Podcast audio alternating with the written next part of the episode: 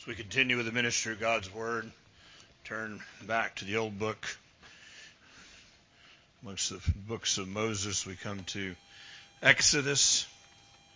This morning we are taking up the text in Exodus chapter 12.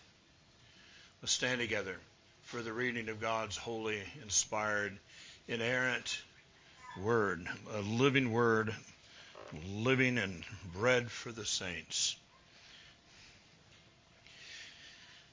Now the Lord spoke to Moses and Aaron in the land of Egypt, saying, This month shall be your beginning of months. It shall be the first month of the year to you. Speak to all the congregation of Israel, saying, On the tenth of this month every man shall take for himself a lamb, according to the house of his father, a lamb for a household. And if the household is too small for the lamb, let him and his neighbor next to his house take it according to the number of the persons. According to each man's need, you shall make your count for the lamb. Your lamb shall be without blemish, a male of the first year. You may take it from the sheep or from the goats. Now you shall keep it until the fourteenth day of the same month then the whole assembly of the congregation of Israel shall kill it at twilight.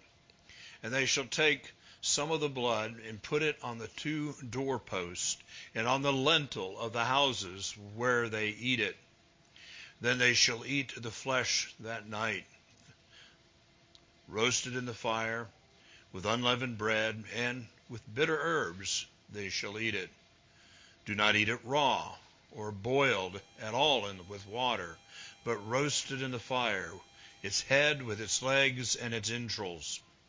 You shall let none of it remain until morning, and what remains of it until morning you shall burn with fire. And thus you shall eat it, with a belt on your waist, your sandals on your feet, and your staff in your hand, so you shall eat it in haste. It is the Lord's Passover. For I will pass through the land of Egypt on that night, and will strike all the firstborn of the land of Egypt, both man and beast. And against all the gods of Egypt I will execute judgment. I am the Lord. Now the blood shall be a sign for you on the house where you are. And when I see the blood, I will pass over you, and the plague shall not be on you to destroy you when I strike the land of Egypt. So this day shall be to you a memorial, and you shall keep it as you shall keep it as a feast to the Lord throughout your generations. You shall keep it as a feast by an everlasting ordinance. Seven days you shall eat unleavened bread. On the first day you shall remove leaven from your house, for whoever eats leavened bread from on the from the first day until the seventh day that person shall be cut off from Israel. On the first day there shall be a holy convocation, and on the seventh day there shall be a holy convocation for you. No manner of work shall be done on them, but that which which everyone must eat, that only may be prepared by you. So you shall observe the feast of the unleavened bread, for on this same day I will, will have brought your armies uh, for on the same day will have brought your armies out of the land of Egypt. Therefore you shall observe this day throughout your generations as an everlasting ordinance. In the first month, on the fourteenth day of the month at evening, you shall eat unleavened bread until the twenty first day of the month at evening. For the seven days no leaven shall be found in your houses, since whoever eats what is leavened, that same person shall be cut off from the congregation of Israel, whether he is a stranger or a native of the land. You shall eat nothing leaven in all your dwellings. You shall eat unleavened bread. Thus far, the word of our God. The grass withers and the flower fades, but the word of our God endures forever. Let us pray. O Lord our God, as we are assembled here before you, a people called out of the world to be your people, a people whom you have redeemed by the blood of the Lamb, a people whom uh, you have set your mark upon, a, a people whom you have given your spirit to, to dwell within us. Father, we have come for the purpose of worshiping you. And Lord, as we now sit under your word, we pray that you would magnify the name of Christ, that as we hear the word, Christ would be exalted. Bless both the preaching and the hearing. Father, we need your spirit, for we are but weak and frail vessels. Lord, would you work in us to show forth the powerful working of your spirit, that you would gather us under the banner of Christ, that we who are redeemed would rejoice to be under his blood. We pray in Jesus' name. Amen. Amen. You may be seated.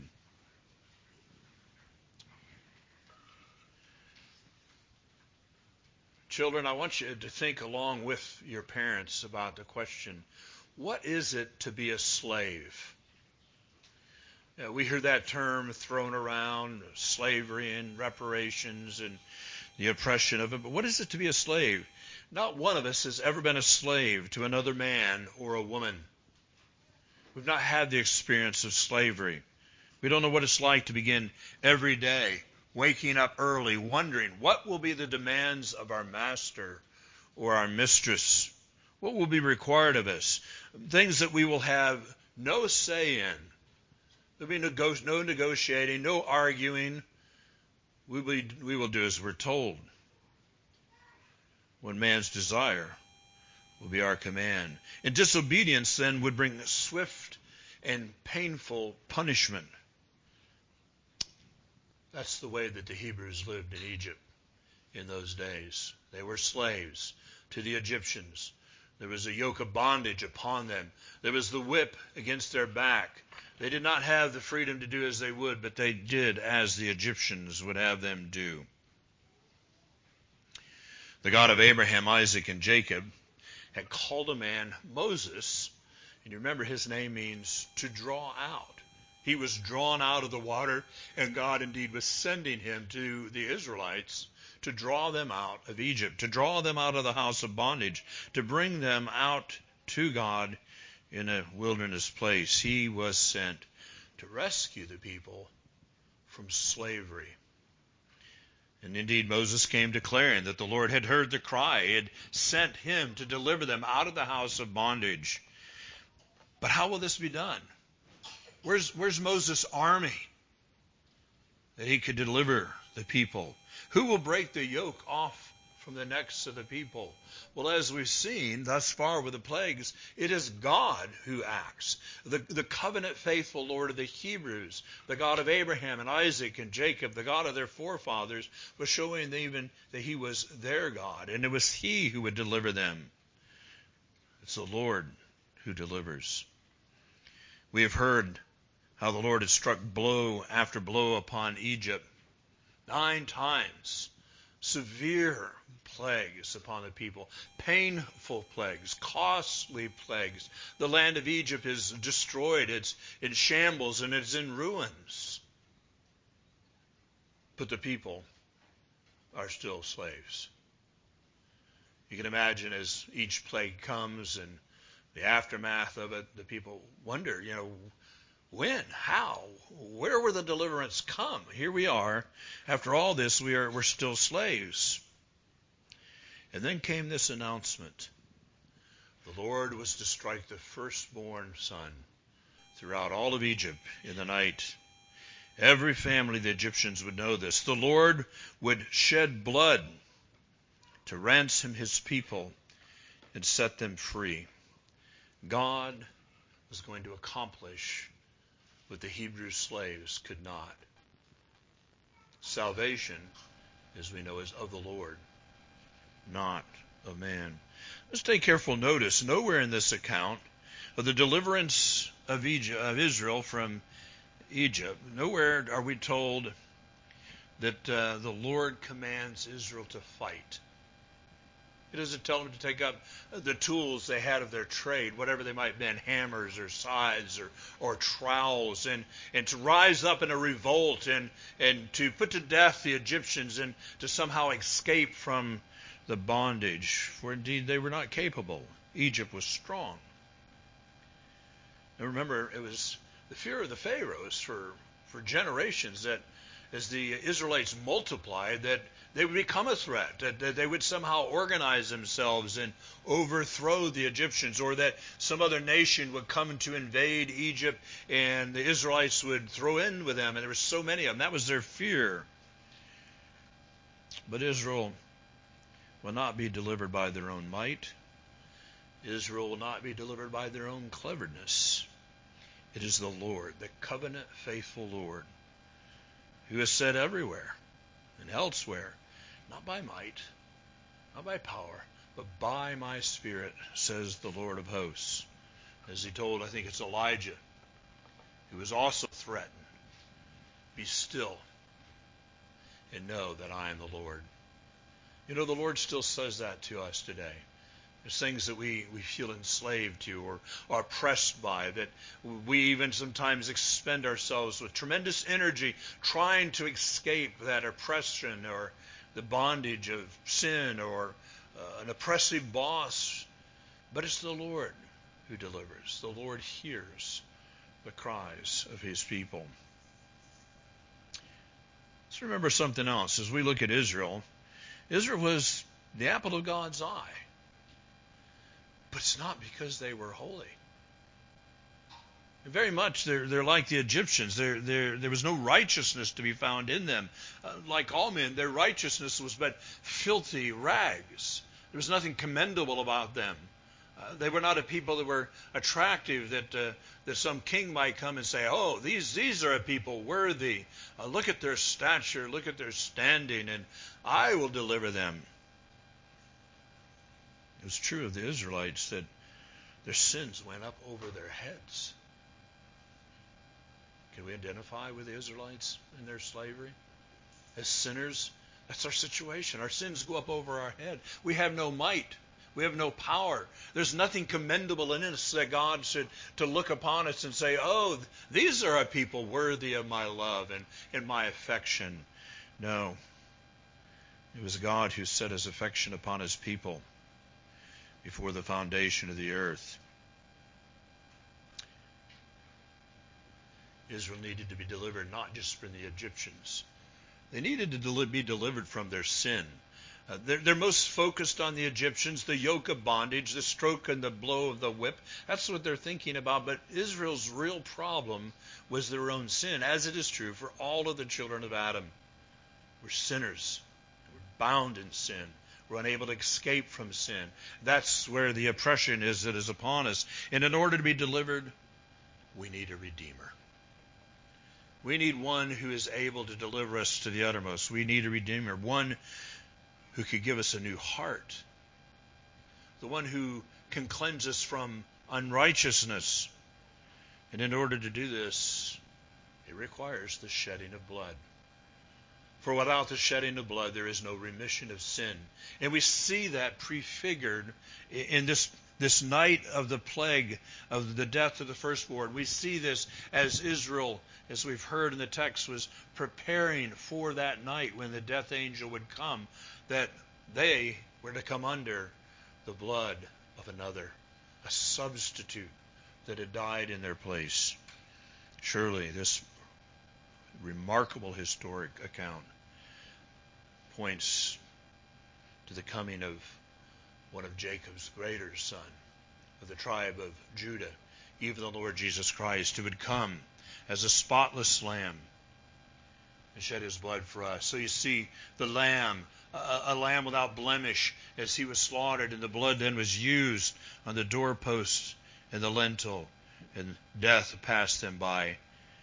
It's a clear signpost, one of the best in the Old Testament, pointing to our Lord Jesus Christ, the Son of God who came into the world to save sinners.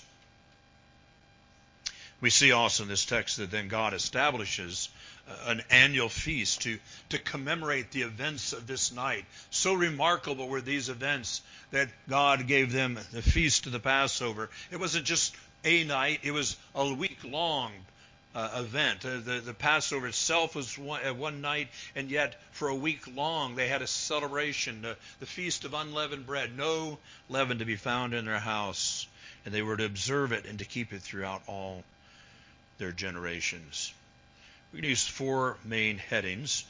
You have it in your uh, outline in your worship guides preparation, application, celebration, instruction.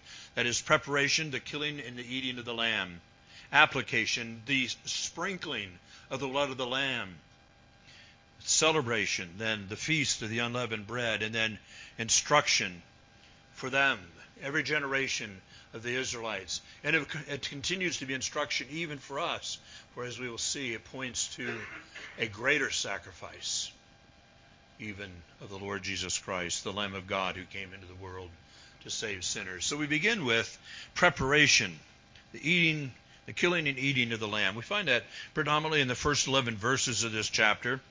Now, every other plague that has come upon Egypt uh, was announced and then swiftly fell. Now, yes, we know at the end of the, each of the three there was no, no announcement to to uh, Pharaoh to to Egypt, um, but only to Moses. But these were announced, and and then they came swiftly. The, often the very next morning, those things fell.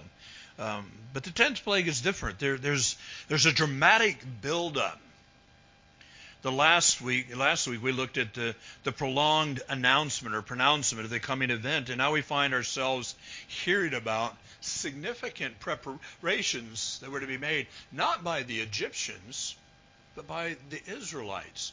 If you think about this, by and large, Israel has been looking on as these things have happened. The first few plagues they experienced, but, but then they've been looking out as Egypt received stroke upon stroke and blow upon blow, and this time, Israel has responsibilities. Israel is to make preparation.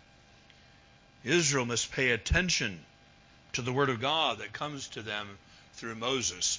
Well, the first thing that we find out as the chapter opens that God's establishing a new calendar for Egypt. I mean, for Israel. Now you think about it, they've been in Israel, I mean, in Egypt for hundreds of years in their calendar, they probably pretty much followed that of their oppressors, that of the Egyptians, and, and they were tied to, to false god and idolatry and, and idolatrous celebrations revolving around uh, the the uh, the panoply of all these Egyptian gods. But God says, "No, I'm giving you something new. This month, this month that I'm establishing now shall be your beginning of months. This will be the first month of your year. In it you shall, and, and it shall be the first month of the year to you in perpetuity, perpetual perpetuity, on and on and on. And so God says, Speak to all the congregation of Israel, and saying, On the tenth day of this month, every man shall take for himself a lamb, according to the house of his father a lamb for a household. So they have this specific commandment. God is instituting a feast week, a, a, time of celebration. God gives very specific instruction that there's a lamb that is to be taken. Uh, it is to be, the, the language is not a, a, male, as we see, goat or uh, a kid goat or a lamb, but of the first year. That is to say, within its first year. Uh, it's not a year old, but it's not yet a year old. And, and, you see that particularly because God goes on to command that if the, if the household's too small for the lamb, let the join with a neighbor. So a, a, father should look at the size of his family, and, and then from the the one the uh, animals that are a year old or less, pick one of the size that's sufficient for his family. And, and maybe he has a very small family, and and all the lambs are too large. And so then he is to join with his neighbor and pick one then that would serve two of the households. Now that may sound practical, but you know what's happening there? God is teaching them community. You think about when we come to the Lord's table, we don't come as individual families. We come as the congregation of, Israel, of, of, the church. We come as God's people. We come together that the Lord reminds us as we're gathered together, that we come together, that we would feast together. God is teaching this principle to the people. Because you can imagine in slavery, you know, maybe your neighbor goes off to one job. You, you maybe you see him in the morning, and and off he goes, and you go to another job, and you really little sense of connection. Well, I know he's a descendant of Abraham too, but here God's doing what? He's having them come together for a meal. A meal is where we have community and fellowship. So we make it a point to have a, a monthly fellowship meal to come together. It's to take what we do weekly in worship and, and remind us then to, to sit down at table and eat together because things happen when we're eating together. We have conversations. We get to know each other. And here God is even teaching that to them. Then that they should take from the kids or from the lambs one that is sufficient, something in that first year. But not just any lamb, not just any kid goat. What does God say? He says it is to be without blemish. You know, it's it's one that you can look at and you know it's not lame. Uh, there's there's not blindness. There there's no sores. Uh, you look at it, it's like this is a really fine animal. You know that if you're raising such animals, it's like now I want to breed this one. This this will then tend to produce more quality offspring. God says you're to take that one without blemish. There's a cost in that. You know, we may all be very removed from farming and the idea of breeding. You know, I grew up around the farm and, and understand that it is just very important that, you know, if you had a kind of a sickly cow, you know, his leg stance wasn't real good, you don't want to breed that one. You want the better ones. You want one without blemish. God says that's what you're to pick. Now, even here we see another pointing to Christ, the Lamb of God who was perfect, spotless, without blemish, without fault. They don't understand that yet. These are things that are unfolding. The Lord's teaching them. As we will see as we make our way through Exodus, Israel is so full of Egypt, and Egypt is so full of them, and they've got so many false ideas about God and how to worship God. And right at the outset, as he establishes the beginning of the year and this, this feast, this remarkable feast, of the three feasts that they will have, this is chief.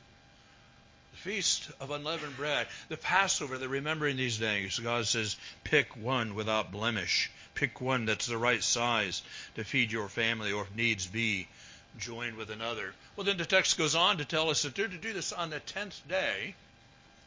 You're to select that animal and, and to set it aside until the 14th day. Now, why that? Well, it gives you four days to really look at the animal. You know, did I miss something? You, know, you can see it walk or other things so that you make sure really this is a quality animal. And then God tells them they were to take that animal and to kill it on the 14th day at twilight. That is the period of the day as the light is fading and before the darkness of night settles in. Those twilight hours, the animal was to be killed.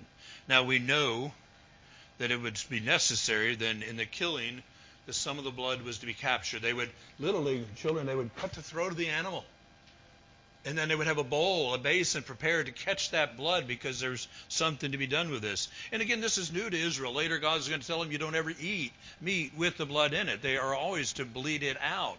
But what do we look at verse 7? We see, Then they shall take some of the blood. That is from the spotless lamb or, or male kid goat. You're to take some of the blood and to put it on the two doorposts and on the lintel of the house. Don't miss this. They're not in tents. Israel was very much settled in Egypt. This was their home. They had houses. They were very established there. And they had put the blood on the doorpost and the lintel, that is, the piece across the top that would then uphold the roof, the place where they lived. And we find out later that that was to be sprinkled. And so even as this blood is put there, uh, they took a branch and they dipped it in the bowl and they sprinkled it on to those doorposts, sprinkling it on the lintel. And I'm going to imagine, I don't think this is too wild to go, and this isn't a stretch, that when they understand what the purpose is, get on down, you know, that this death angel's going to come, and they're going to see the blood, that they made sure that you could see the blood on the, on the sides of their door they weren't stingy. But we're not told here, but we understand that it's the sprinkling of the blood of Christ. We're going to see later Moses is going to baptize the entire congregation of Israel when they're at Mount Sinai, he will take a branch of hyssop and dip it in the blood, and he will sprinkle the congregation. My friends, this is the picture of the Holy Spirit who comes down upon us unwashed, guilty, filthy sinners, and it is applying the blood of Christ to wash and to cleanse away our sins. It's by sprinkling. Here we see the mode that God has appointed for baptism because of who it pictures the Holy Spirit coming down from on high and God cleansing his people with the blood of the Lamb. So they put it there, sprinkling on the on the doorposts and the lintel. And then what are they to do? It's this passage doesn't have it clearly. We're going to see it as this account is recounted and established. They were to go into the house. That house had the blood on it. They were to go into the house and to eat that animal. They would eat it in the house. We see that they shall roast the fire. God's very specific. You're not to boil it. It's to be the whole animal, the head on it, and the entrails in it. That's unusual. But there's a picture here. Again, this is to come later, particularly in Leviticus.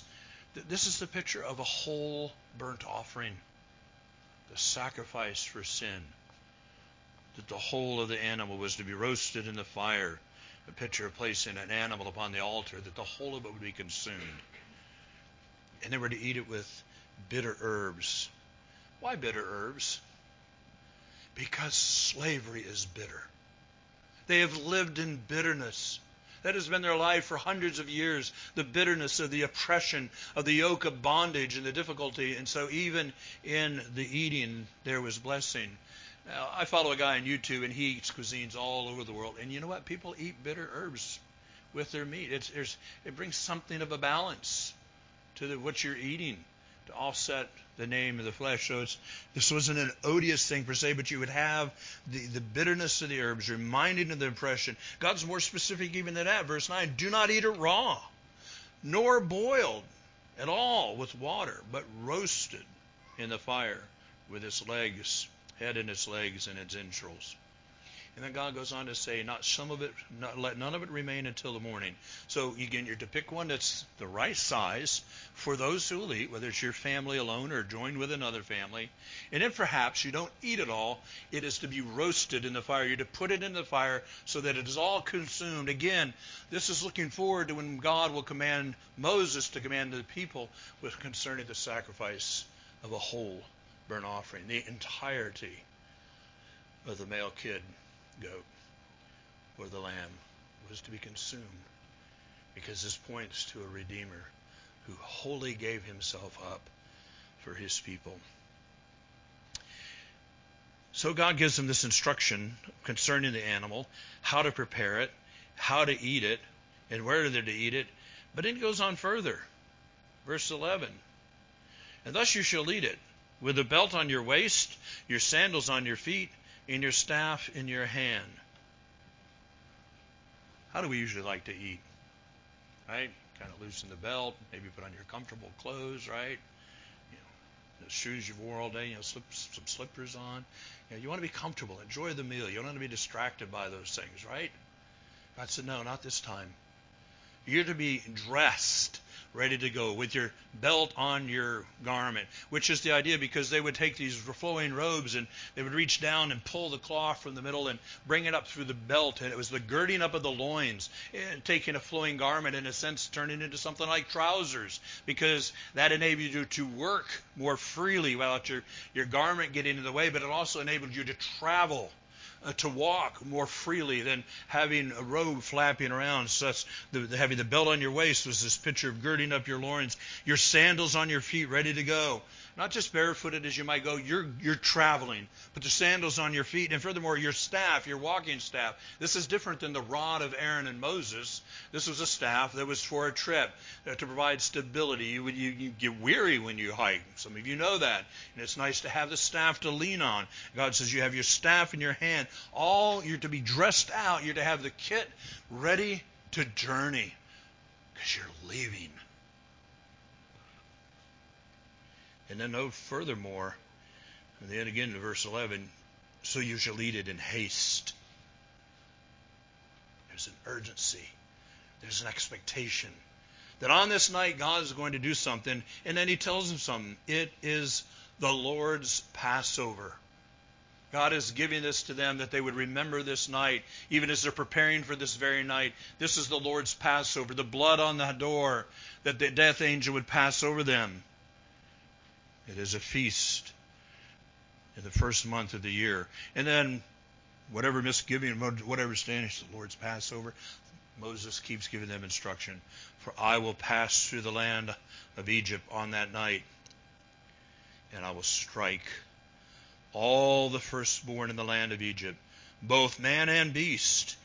And against all the gods of Egypt I will execute judgment. I am the Lord. Now just notice something. We've we've been careful not to take each plague and figure all this stuff out. Which of the gods of Israel, uh, Egypt is you know is in play here? You know, there seems there's to be some connection, but God's not made that connection.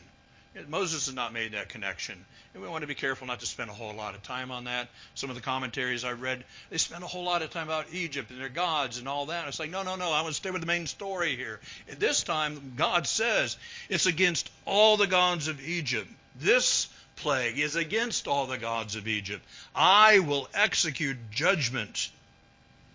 And then there's that powerful statement I am the Lord. That is, I am the covenant faithful Lord.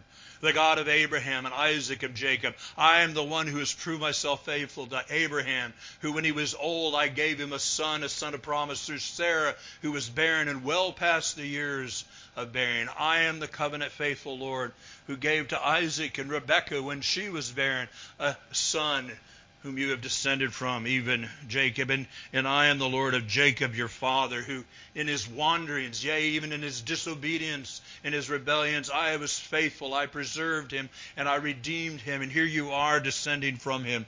I am the Lord.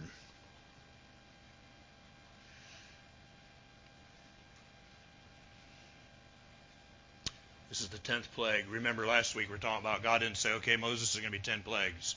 They just kept coming until this one. God says, This is the last one. And with this last one, we see what God has been showing all along. Remember what the contest was? We would have it ourselves. We think we're sovereign. Be honest, as sinners, fallen in Adam, we think we're sovereign. We think we're God. That's why we fight as brothers and sisters. That's why we have conflict as husbands and wives. That's why we have conflict with coworkers. We're all sinners, and every sinner thinks, I'm God. Now, praise God that God works in his people, and we're learning not to live that way. But Pharaoh, living in a culture and amongst a people that had for centuries supported this idea that he was God, and everybody lived that way. And God has greatly humbled him. That is what God has been doing. He has been making himself known through the plagues. And now God will bring such a plague that Pharaoh will really see his weakness. The first nine plagues brought destruction throughout the whole land. Midway, Pharaoh's officials say, Do you not see that the land is destroyed? And yet Pharaoh dug in his heels. But now, there's death coming. And we know in the last audience that, that Pharaoh had with Moses, and it was in the end of chapter 10 and interrupted, the more is recorded in chapter 11. God's told Pharaoh this is going to happen. That indeed he's going to strike his firstborn, the one who he sees as the one to sit on the throne in the future. What the Lord was about to do is so great that Israel for centuries, the first month, every year, the first month, they're to mark this. They're to remember this. They're to celebrate this.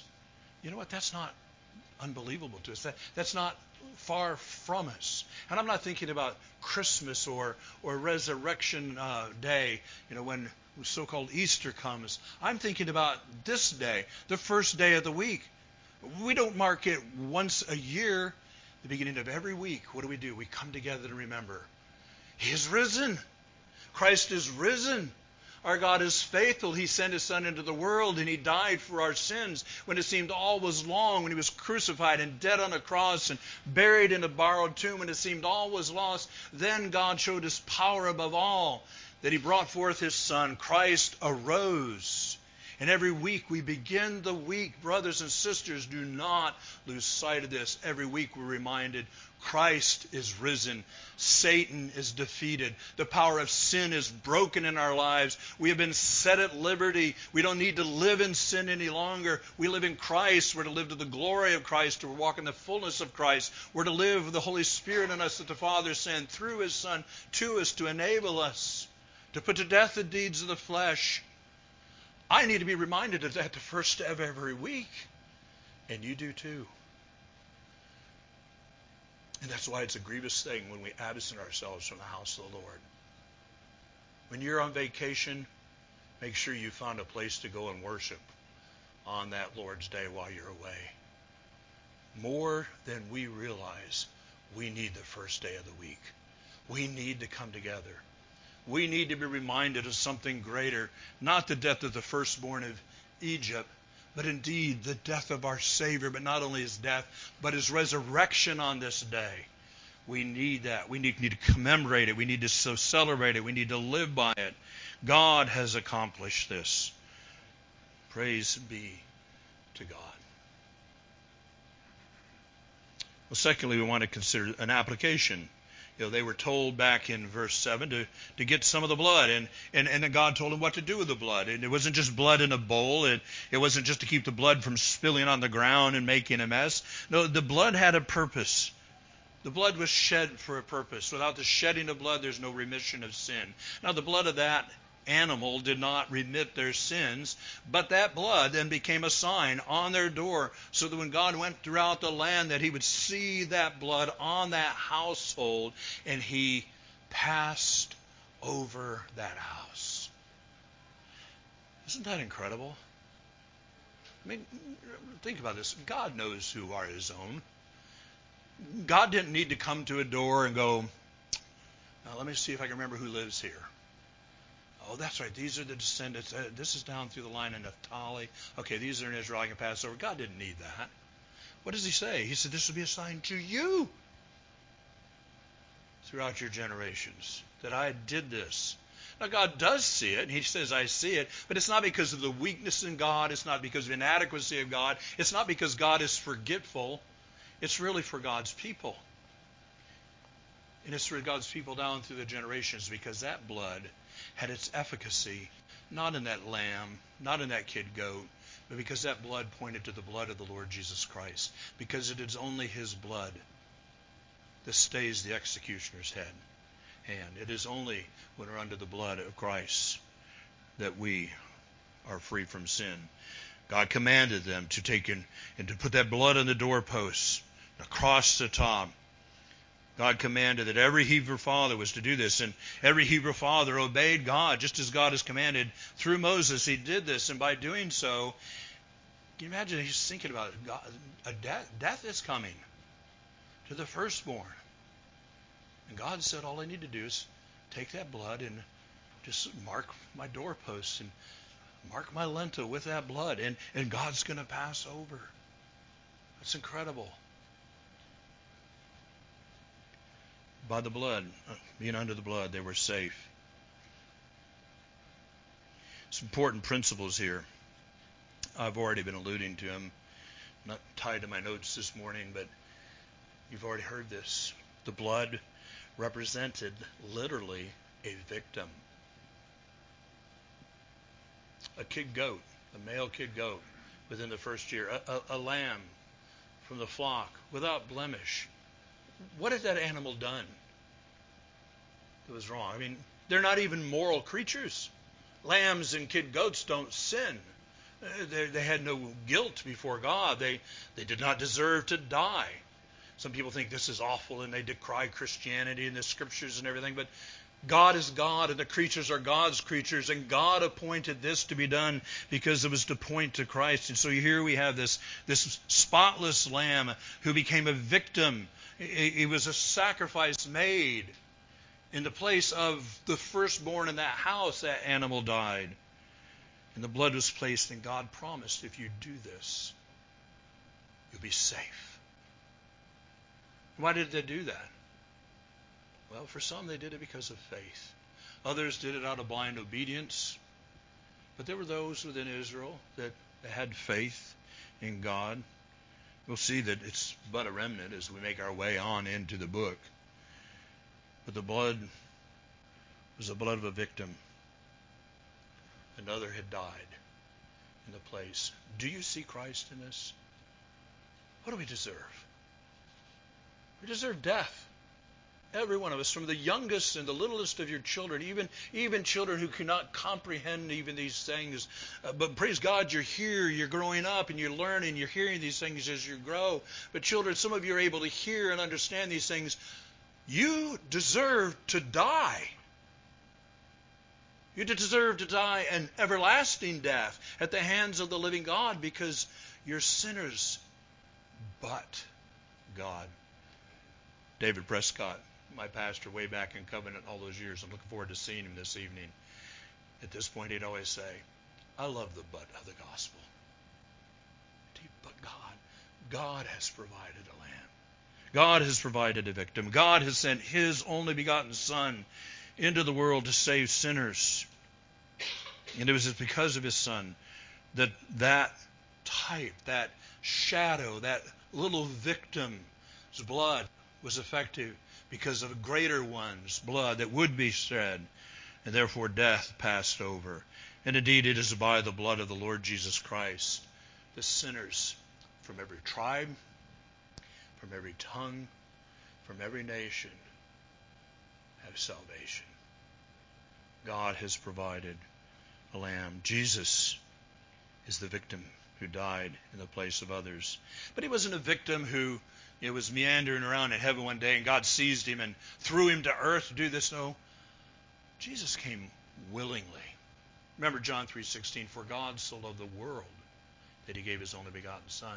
But if I could shake and change that a little bit, not to be in any way uh, adding to the scripture, because the scripture teaches that Christ so loved the world that he came into the world to save sinners. And let's add and go another step. The Holy Spirit so loved the world, that is particularly the Father, the Son, the Holy Spirit, loving all those that the Father had given to his Son, that the Holy Spirit came into your wretched, dark, foul, festering, sin corrupted heart. And he brought life. He regenerated you. He renewed your will. He did what the Father sent him to do because of the completed work of the Lord Jesus Christ. We're talking about application. The Holy Spirit brings that application of what Christ accomplished to our hearts, to our lives. And He abides with us, and He works in us. He stays with us throughout our days, working to perfect us. And boy, are we a mess. Every now and then I've done some woodworking, and you'd be working on a board, and there's a knot in it you may be trying to plane it or whatever, and it's just not cooperative. I, I have an uncompleted project on my workbench right now that um, I worked with some maple wood that was a little too green, and there was a knot in it, and as it dried, that board went, and I can't use it in the project anymore. That's just a small picture of what we are. We're so uncooperative at times, and yet the Holy Spirit abides with us. Why? Because the Holy Spirit loves us, but because God sent His Son to die for us. And indeed, that death has secured us, and that the work that Christ has secured in us will be completed against that glorious day. We will become holy by the working of the Holy Spirit. We are declared holy. We are just in Christ.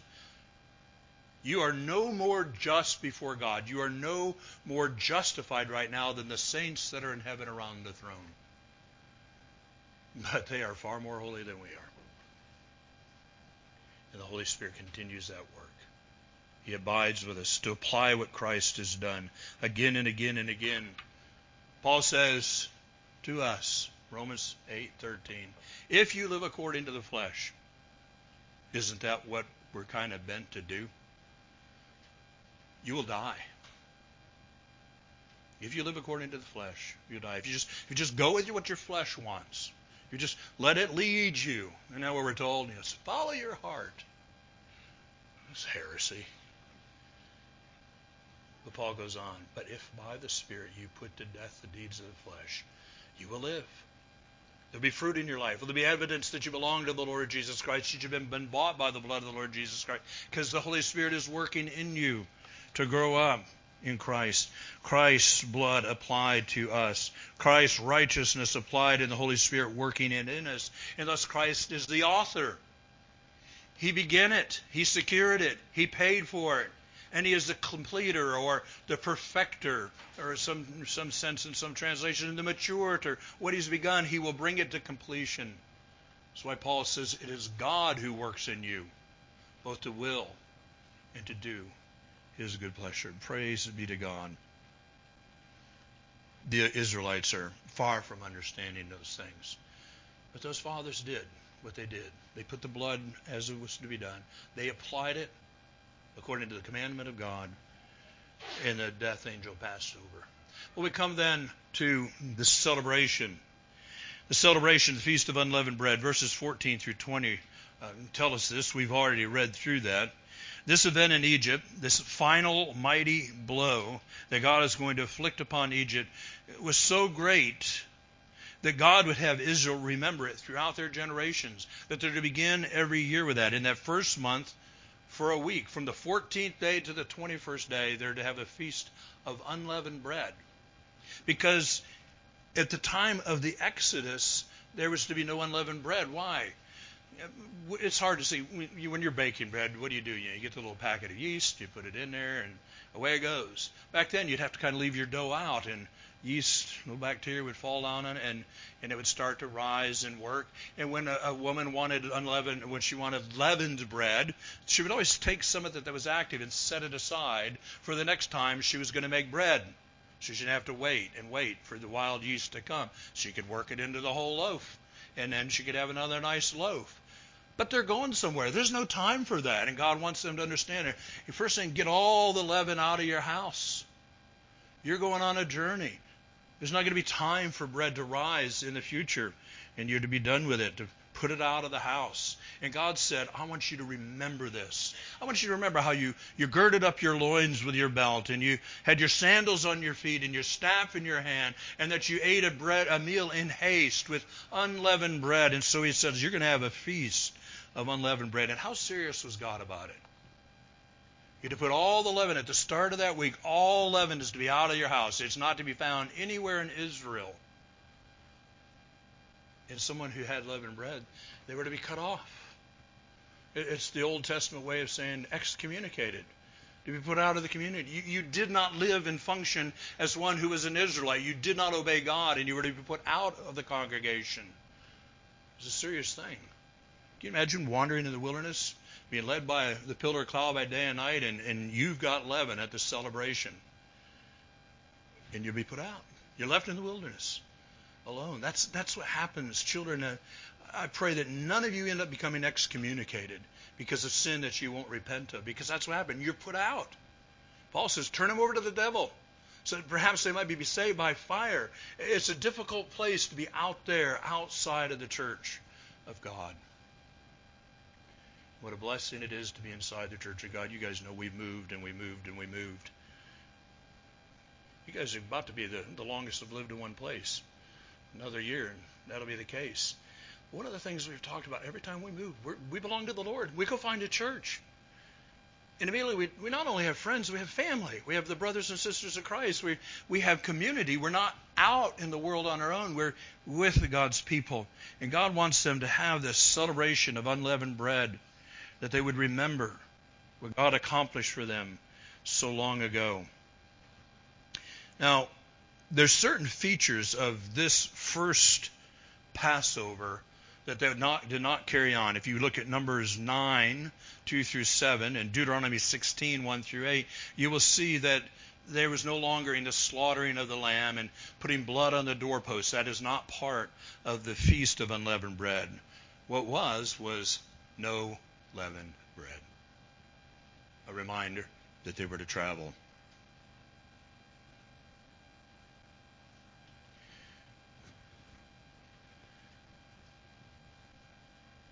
We get comfortable. Sometimes we get too comfortable. And God would have us to be uncomfortable living in the world, to be content. There's, there's a right contentness, to be content in what the Lord has ordained for us. But it's not good to be content in the world, to be content with the things of the world, to be content living in the world. We should have this longing for heaven, a longing to be free from sin and the war with sin.